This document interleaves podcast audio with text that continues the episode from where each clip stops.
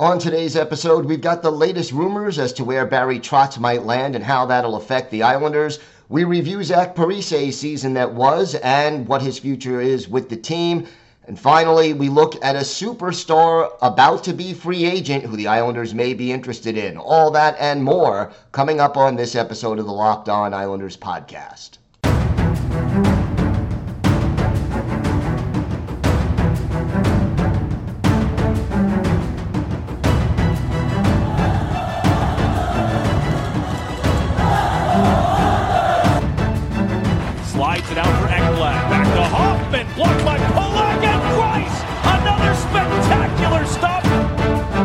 Brassard tees it up, and a save is made by Bobrovsky. Nelson. Barzal with the open net, and he scores!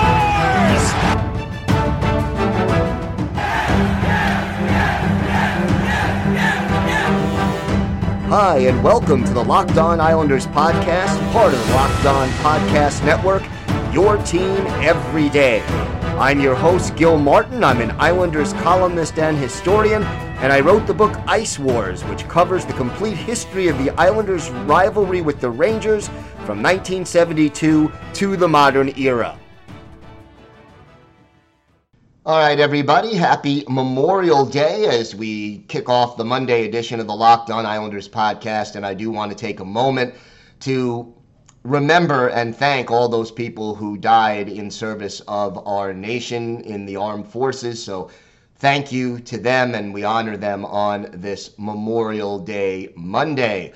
Want to thank everybody for being part of the Locked On Islanders family and for making Locked On Islanders your first listen every day. We are free and available on all platforms. Today's episode is brought to you by Bet Online. Bet Online has you covered this season with more props, odds, and lines than ever before. Bet Online, where the game starts. We've got a lot to discuss on today's show, but first, if you've got something Islanders related on your mind, and we do have a uh, an email question from a listener today, feel free to send us an email at lockedonislanders at gmail.com. And if you leave your first name and where you're from, we're happy to mention you on the show when we discuss whatever it is that's on your mind. You can also follow the show on Twitter at Locked On Isles, and you can follow me, Gil Martin, on Twitter at Ice Wars, NYR, VSNYI. We'll keep you up to date on all the latest Islanders news, notes, and happenings from trade rumors, free agency, the draft, all the way up to training camp starting in September. It's going to be a busy and exciting offseason for the Islanders, and we will have it all covered for you here on Locked On Islanders. Let's get started with the rumors concerning Barry Trotz. And, you know, a lot of questions out there uh, as to still why the Islanders let Trotz go, but he is now out there and the two time Jack Adams Award winner is available.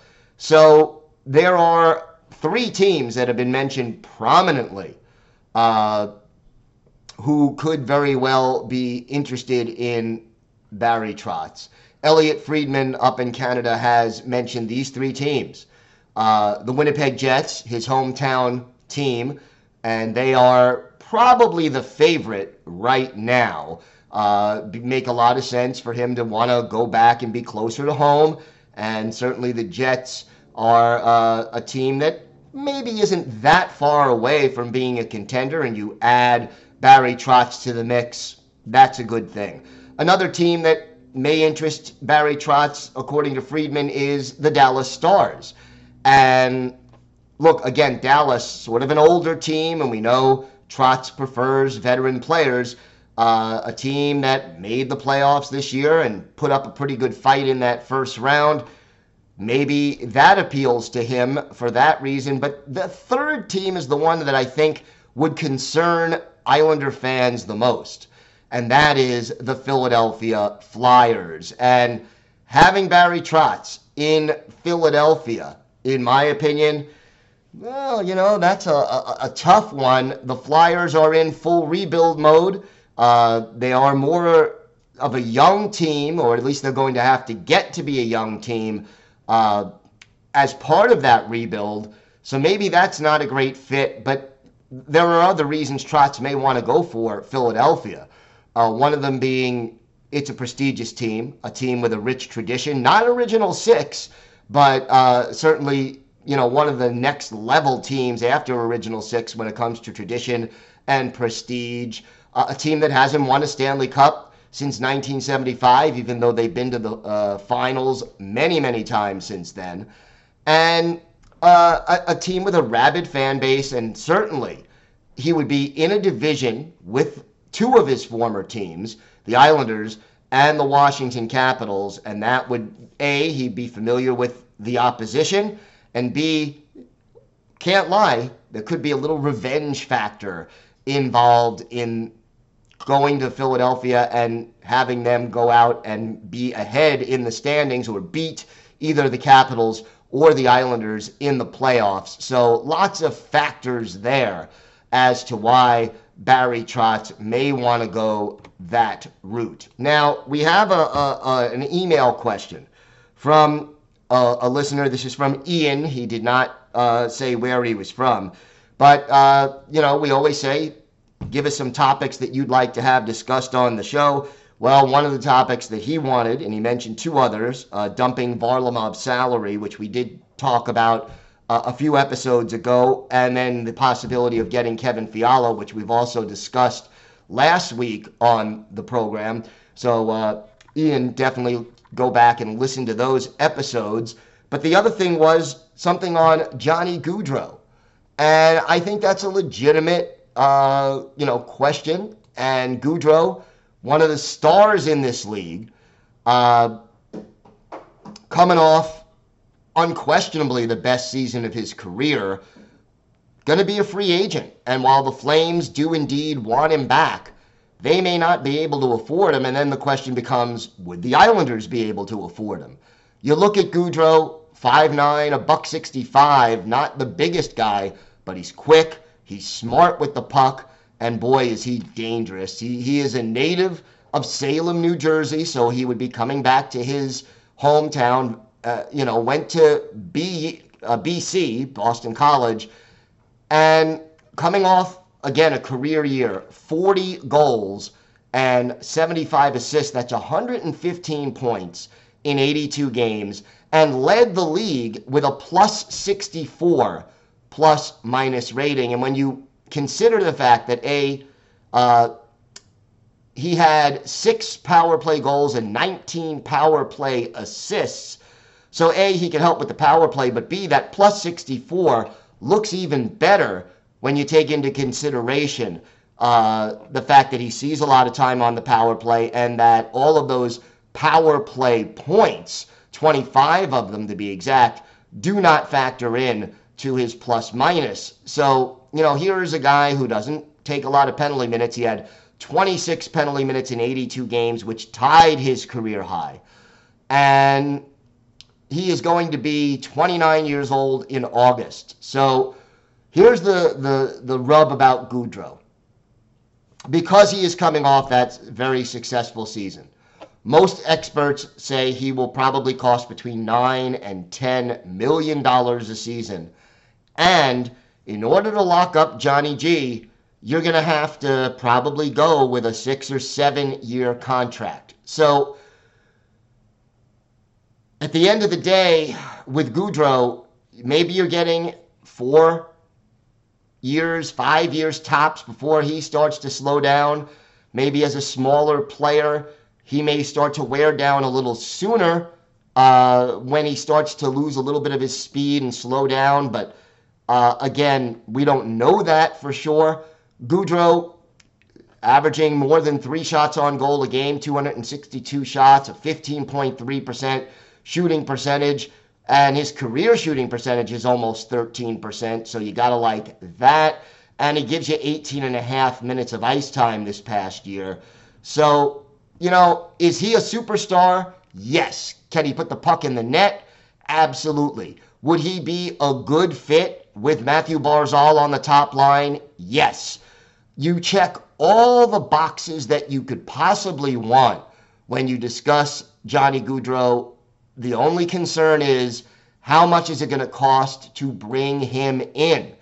And the Flames are up against the cap right now uh, because they still have some other players who are restricted free agents who they need to re-sign in Matthew Tkachuk, Andrew Mangiapane, and you know you want to sign those two guys, uh, and you may not have a lot of room left to add Gaudreau. So it's going to be tight for the Flames.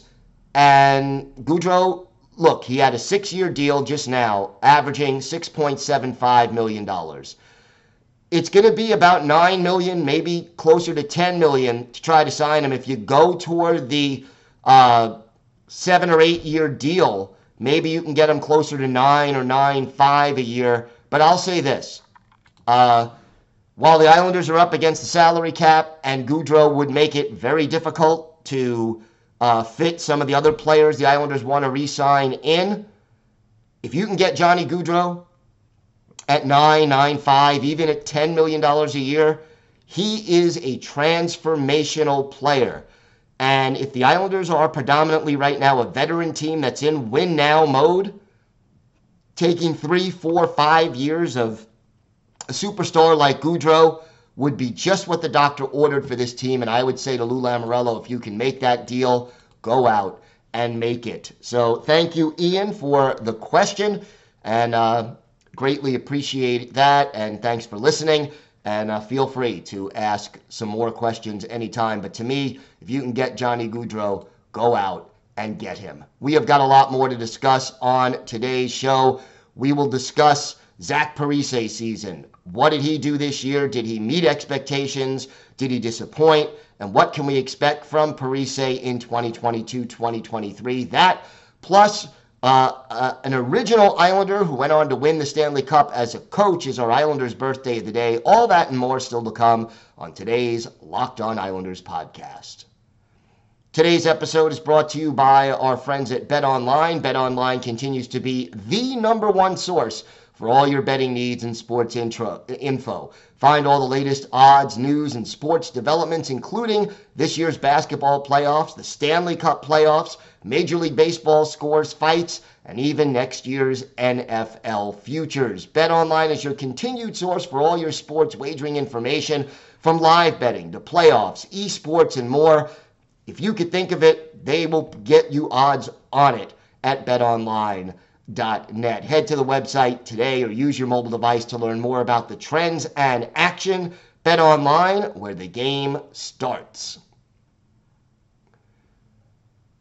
So let's take a look at Zach Parise and what he did and talk about his pros and cons. Now, the Islanders signed Parise in the offseason as a free agent. He was, you know, 37 years old. He'll be 38 in the end of, at the end of July. A native of Minneapolis, Minnesota, and of course the son of former North Stars and Islanders uh, and Cleveland Barons forward J.P. Parise, who was a big part of the Islanders teams in the mid 1970s. So, you know, a lot of people wanted the Islanders to draft Parise back in 2000. Uh, 2003 when he was in the draft they passed on him ended up going to the devils spent a lot of time there then with the minnesota wild and now with the islanders in 82 games 15 goals 35 points, a minus two. Two of his goals and five of his points came with the power play. He did put in two shorthanded goals as well. And here's the thing about Zach Parise his days as a 30 goal scorer or even a 20 goal scorer are clearly behind him right now. But if you want to put someone on your third or fourth line who's going to hustle, who's going to play sound positional hockey, who can pinch in and kill penalties and, and be on the second power play unit if you need him, uh, who's experienced and a leader, Zach Parise is a good fit for you. Now, he got off to a very slow start offensively, did not score a goal in his first 22 games, but he did finish a lot stronger than he started. Uh, had a, a few two goal games this year, and at the end of the day, 15 goals and 35 points for a third line winger is not all that bad and more or less right on par with where he was the previous season in 2020 2021. Seven goals, 18 points in 45 games. Uh, you know, that, that is seemingly what he's going to do.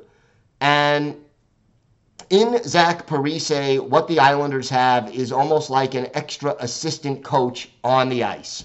He is a guy who is going to lead by example, who the younger players are going to respect, who is so positionally sound and so much uh, a guy who you can count on to be in the right place at the right time. He was a really good fit for Barry Trotz, and Lane Lambert is going to appreciate this as well uh, he is a very good fit as far as uh, playing within the system and making sure that he's not beaten because he's out of position. Now, is he perfect? No. Does he still turn the puck over a little more than you'd like? Sure. But most of the time, you're going to A, get smart hockey from Zach Parise, and B, one thing you're definitely going to get is you're going to get every ounce of effort that he has to offer. He doesn't leave anything left in the tank at the end of the game. You know that he's going to hustle, he's going to work hard in the corners, he's going to do all the little things that you want a hockey player to do. Now, only 138 shots on goal in 82 games. That's about one and a half shots, a little bit more than one and a half shots on goal per game. Maybe you would like to see him shoot the puck a little bit more, but again, that's something that the Islanders, you know, he's far from the only player who doesn't do that. And he gave the Islanders an average of 15 minutes and 17 seconds of ice time per game, which is about a minute, a little less than a minute and a half more than what he had the year before with Minnesota. So to me, Parise would fit on the third line. If someone gets injured, can you move him up to the second line for a game or two in a pinch? Yeah, but it wouldn't be a good long term move. Uh, he could certainly go down to the fourth line, and he did on a few occasions when uh, other players were injured and they needed someone on that fourth line. But uh, one more year of Zach Parise at a near minimum veteran deal, I can live with that, and I think we'll see him have a similar role to what he had this past season in 2022 2023. Uh, been signed to an extension, as we know. Uh, the Islanders did that at the trade deadline. I get the feeling this is probably his last year in the league, or at least that he is on a year to year, I'll decide after the season, see how I play, see how I feel kind of a situation. Uh, but as far as the Islanders are concerned, having Zach Parise in the lineup is not a bad thing. What you can't have is too many players like Zach Parise in the lineup at one time. So we'll see how that goes. But right now, Zach Parise, I expect him to have very much the same role that he had uh, last year in the coming season with the Islanders. And I think that is a solid, you know, tool to have in your toolbox if you are the New York Islanders. When we come back, we've got a, a first year Islander who was involved in a big trade that had a big impact on the Islanders. And then after he retired as a player, won a Stanley Cup as a head coach in the NHL. Let's see if you can guess who that is. That and more still to come on this episode of the Locked On Islanders podcast. Time now for our Islanders birthday of the day. And uh, we are a couple of days late, but Saturday was the 79th birthday of former Islanders forward Terry Crisp, the na- native of Parry Sound, Ontario, which is also where Bobby Orr was from.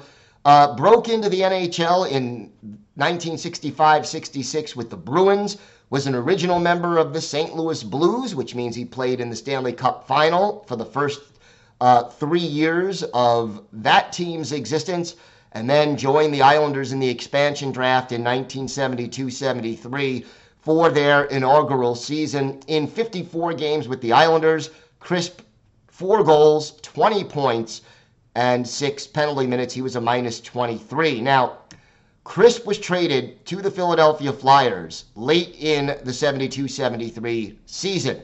Do you know who the Islanders got back in the trade for Terry Crisp? The late Jean Potvin. And that trade was designed to help ensure that when the Islanders drafted Denis Potvin in 1973, because his older brother was already on the Islanders, that would sort of entice him to come over to Long Island rather than sign with the WHA. Now, Crisp stayed with the Flyers through the 76 77 season, won two Stanley Cups in 74 and 75 with the Flyers, went to the finals again with them in 76 when they lost to the Canadiens.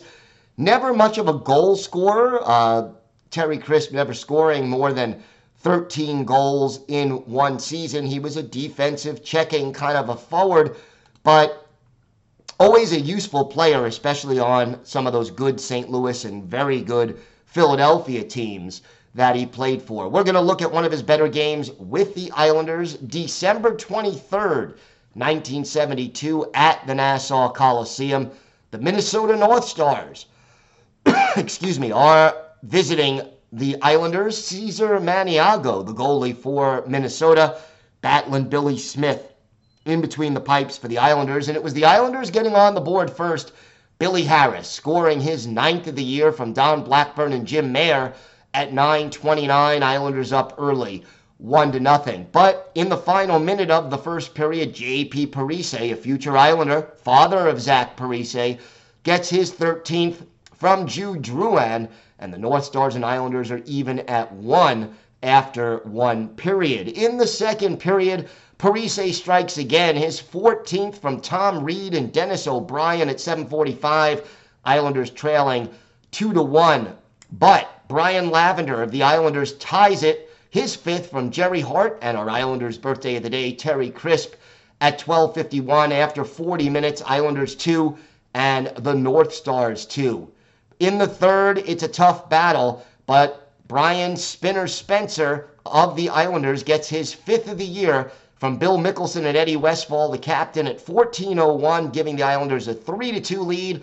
And then in the closing seconds, Terry Crisp our Islanders' birthday of the day seals the win for the Isles, his second of the year. Brian Lavender and Jim Mair with the assist at 1952. Islanders win it by a score of 4 to 2. Billy Smith making 17 saves to earn the win. Islanders out shooting uh, the North Stars 29 to 19. And for our Islanders' birthday of the day, Terry Crisp, one goal, one assist. He was a plus two and he scored on his only shot on goal. Now, Crisp, after retiring, coached the Calgary Flames to their first Stanley Cup win back in 1989, and that team went 54 17 and 9. Uh, an outstanding season there. He later coached the Tampa Bay Lightning as well when that team first came in to the NHL. So Terry Crisp is our Islanders' birthday of the day and he is 79 years old.